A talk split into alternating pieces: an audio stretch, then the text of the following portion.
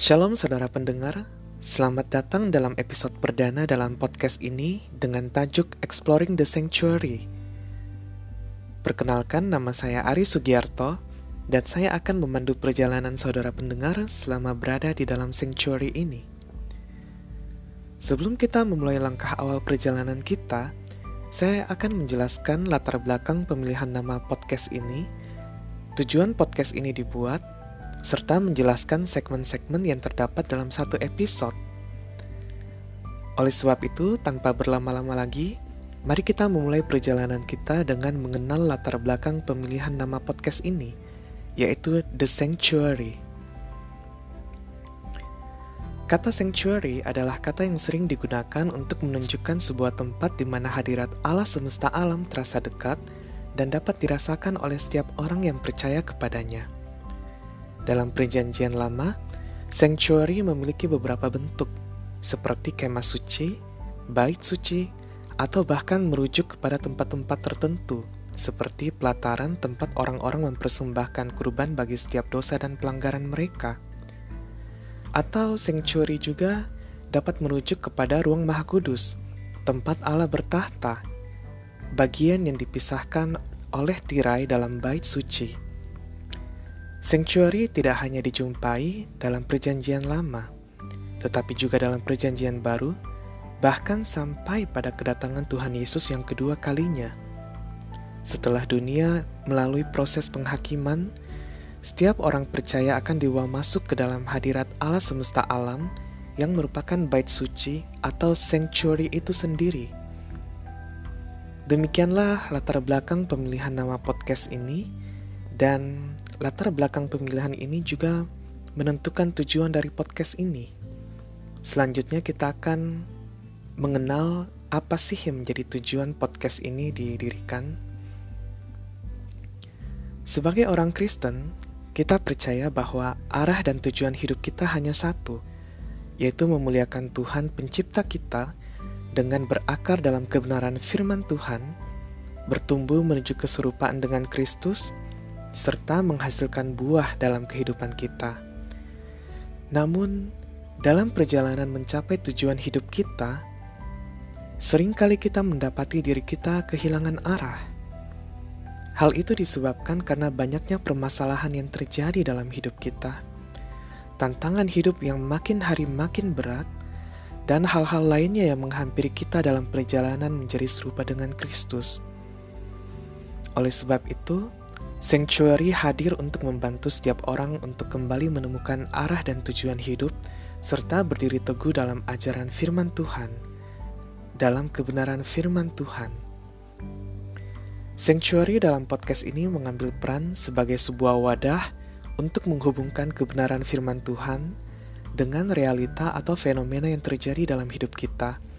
Sebab seperti kata seorang yang bijak, bahwa tidak ada sesuatu yang baru di bawah kolong langit ini. Selain itu, sesuai dengan namanya, Sanctuary juga berusaha untuk menghadirkan hadirat Allah dalam kehidupan setiap orang yang percaya kepadanya.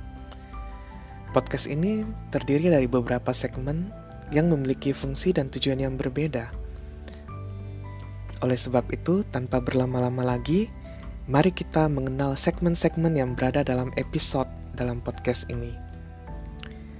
Segmen yang pertama diberi nama Wanderer in the Night. Segmen ini menggambarkan seorang yang sedang melakukan perjalanan, tetapi jangan menyalahartikannya dengan traveler. Meskipun wanderer dan traveler memiliki persamaan, yaitu melakukan sebuah perjalanan, tetapi keduanya memiliki perbedaan yang sangat signifikan. Wanderer tidak memiliki tujuan yang pasti dalam perjalanannya, sedangkan traveler memiliki tujuan yang pasti ketika melakukan sebuah perjalanan. Itulah hal yang membedakan antara wanderer dan traveler, sehingga orang-orang sering kali mendapati wanderer sebagai orang yang tersesat. Scene yang dipilih dalam segmen ini adalah malam hari Sebab ketika kegelapan malam meliputi dunia ini, seseorang tidak dapat melihat arah tujuannya dengan jelas dan akhirnya membuat dia tersesat. Secara singkat, segmen ini menggambarkan tentang seseorang yang sedang melakukan perjalanan dalam kehidupannya, tetapi ada masanya ketika masalah, tantangan hidup, dan hal-hal lainnya datang menghampirinya. Masalah, tantangan hidup, dan hal-hal lain itu membuat orang ini kehilangan arah dalam perjalanannya. Orang itu berusaha untuk menemukan kembali arah dan tujuan hidupnya, tetapi kemudian mengalami kegagalan demi kegagalan, dan akhirnya dia merasa lelah dengan hidup yang dijalaninya tanpa arah dan tujuan yang pasti. Segmen ini menghadirkan masalah, tantangan hidup, hal-hal lain yang membuat seseorang menjadi kehilangan arah dalam menjalani kehidupannya. Oleh sebab itu, dalam segmen ini, kita akan lebih mengenal siapakah diri kita ketika menghadapi sesuatu masalah, menghadapi tantangan hidup, atau memandang fenomena-fenomena yang terjadi dalam hidup kita. Segmen yang kedua diberi judul Honey for the Soul. Segmen ini menggunakan gambaran sebuah madu. Sebuah madu yang dihasilkan dari sarang madu atau honeycomb. Madu adalah salah satu barang yang sering digunakan dalam perjanjian lama. Madu biasanya dijadikan persembahan bagi seseorang yang ditinggikan atau diagungkan. Biasanya juga digunakan untuk menggambarkan sesuatu yang mewah. Dan sering juga digambarkan berkaitan dengan kesejahteraan atau kemakmuran di daerah tertentu. Secara khusus dalam literatur hikmat, madu banyak digunakan untuk menggambarkan sesuatu yang menyukakan hati seseorang, membuat seseorang menjadi senang, serta menggambarkan kepuasan bagi orang yang mendapatkannya. Tetapi, tidak dipungkiri juga bahwa penulis Amsal memberikan beberapa peringatan berkaitan dengan madu. Namun terlepas dari semua itu, dalam segmen ini, pemaknaan madu yang digunakan adalah berkaitan dengan kepuasan dalam menjalani hidup. Secara khusus, kepuasan yang diperoleh oleh wanderer tersebut setelah menikmati madu yang disediakan baginya. Kepuasan yang dimaksudkan adalah ketika wanderer tersebut menemukan kembali arah dan tujuan hidupnya dalam terang firman Tuhan, secara khusus dalam Perjanjian Lama. Oleh sebab itu, segmen ini akan menjawab permasalahan, tantangan hidup, dan lain sebagainya dari sudut pandang Perjanjian Lama, secara khusus bagaimana Allah menolong umatnya ketika mereka sudah mulai kehilangan arah dan tujuan hidupnya. Segmen ketiga adalah Mind Morphosa Segmen ini menggunakan gambar seekor ulat yang menantikan dirinya mengalami metamorfosis menjadi seekor kupu-kupu. Umumnya, seekor ulat tidak akan mampu memikirkan hal ini, sebab mereka tidak tahu tubuh seperti apa yang akan mereka dapatkan setelah melalui proses metamorfosis. Jika melihat dari kata yang menyusun mind morphosa ini, yaitu mind dan morph Segmen ini berbicara tentang sebuah proses transformasi yang dialami oleh akal budi, seperti yang dituliskan oleh Rasul Paulus kepada jemaat di Roma. Dalam tulisan tersebut, Paulus menasihatkan bahwa jemaat di Roma harus mengalami pembaharuan akal budi setelah mendengarkan berita Injil yang disampaikan oleh para rasul. Pembaharuan budi bermula dari pembaharuan hati dan berujung pada pembaharuan tingkah laku. Oleh sebab itu, segmen ini akan membahas perubahan yang seharusnya dialami oleh wanderer tersebut setelah menyaksikan bagaimana seekor ulat mengalami metamorfosis menjadi seekor kupu-kupu. Ulat tersebut tidak tahu bentuk apa yang akan diperolehnya setelah melalui proses metamorfosis, tetapi apa pun bentuk yang diperolehnya itu sungguh indah dan membawa kemuliaan bagi penciptanya. Demikian juga pemahaman yang harus dimiliki oleh wanderer tersebut. Permasalahan, tantangan hidup, atau hal-hal lain yang menghadang kehidupannya memang berat. Dia tidak tahu kehidupannya akan menjadi seperti apa nantinya.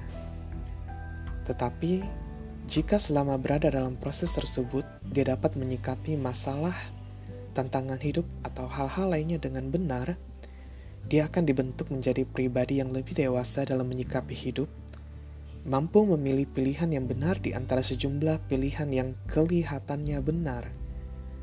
Sehingga jika tiba waktunya, setelah proses metamorfosis itu berakhir, dia akan menjadi seekor kupu-kupu yang memuliakan pencipta dan pembentuknya. Seluruh rangkaian tersebut bermula dari pembaharuan akal budi dan cara pandang terhadap masalah, tantangan hidup, atau hal-hal lainnya. Satu-satunya hal yang dapat mengubah akal budi manusia adalah firman Tuhan. Oleh sebab itu, segmen ini akan menjawab permasalahan, tantangan hidup, dan hal-hal lainnya dari sudut pandang Perjanjian Baru secara khusus ketika perjumpaan dengan sang terang ilahi yang mengubahkan kehidupan banyak orang juga akan mengubah kehidupan wanderer tersebut sehingga dia kembali dapat menemukan arah dan tujuan hidupnya. Segmen yang terakhir dalam satu episode diberi judul The Keeper's Psalms. Segmen ini menggunakan gambaran sebuah harpa Segmen ini akan menghadirkan puji-pujian yang berkaitan dengan permasalahan yang dibahas dalam episode yang berjalan. Segmen ini diberi nama The Keeper Psalms sebab segmen ini adalah berisi latar belakang lagu-lagu yang dituliskan oleh orang-orang yang mengalami kasih dan kuasa Kristus serta menuangkannya dalam syair-syair yang indah. Orang-orang tersebut adalah pemegang janji Allah dalam kehidupan mereka – The Keeper of the Promise. Dalam segmen ini akan ada beberapa lagu yang langsung ditayangkan dari penyanyi aslinya dan tentu saja hal ini murni dengan tujuan untuk pelayanan. Dan ada juga beberapa lagu yang akan di-cover oleh praktisi musik gereja. Demikianlah penjelasan singkat berkaitan dengan segmen-segmen dalam episode yang berjalan. Besar harapan saya sebagai pengelola segmen ini, pengelola podcast ini, agar saudara pendengar boleh mendapatkan berkat dari setiap episode dan segmen-segmen yang ada di dalamnya. Dan jika saudara pendengar berkenan, kalian boleh membagikan podcast ini kepada saudara atau rekan-rekan kalian. Dan besar harapan saya pun agar mereka boleh mendapatkan berkat dari podcast ini. Mari kita melangkah bersama dalam sanctuary ini dan kiranya hadirat Tuhan semesta alam boleh menaungi kehidupan kita sehari-hari. Puji Tuhan, blessed be the name of the Lord. Amen.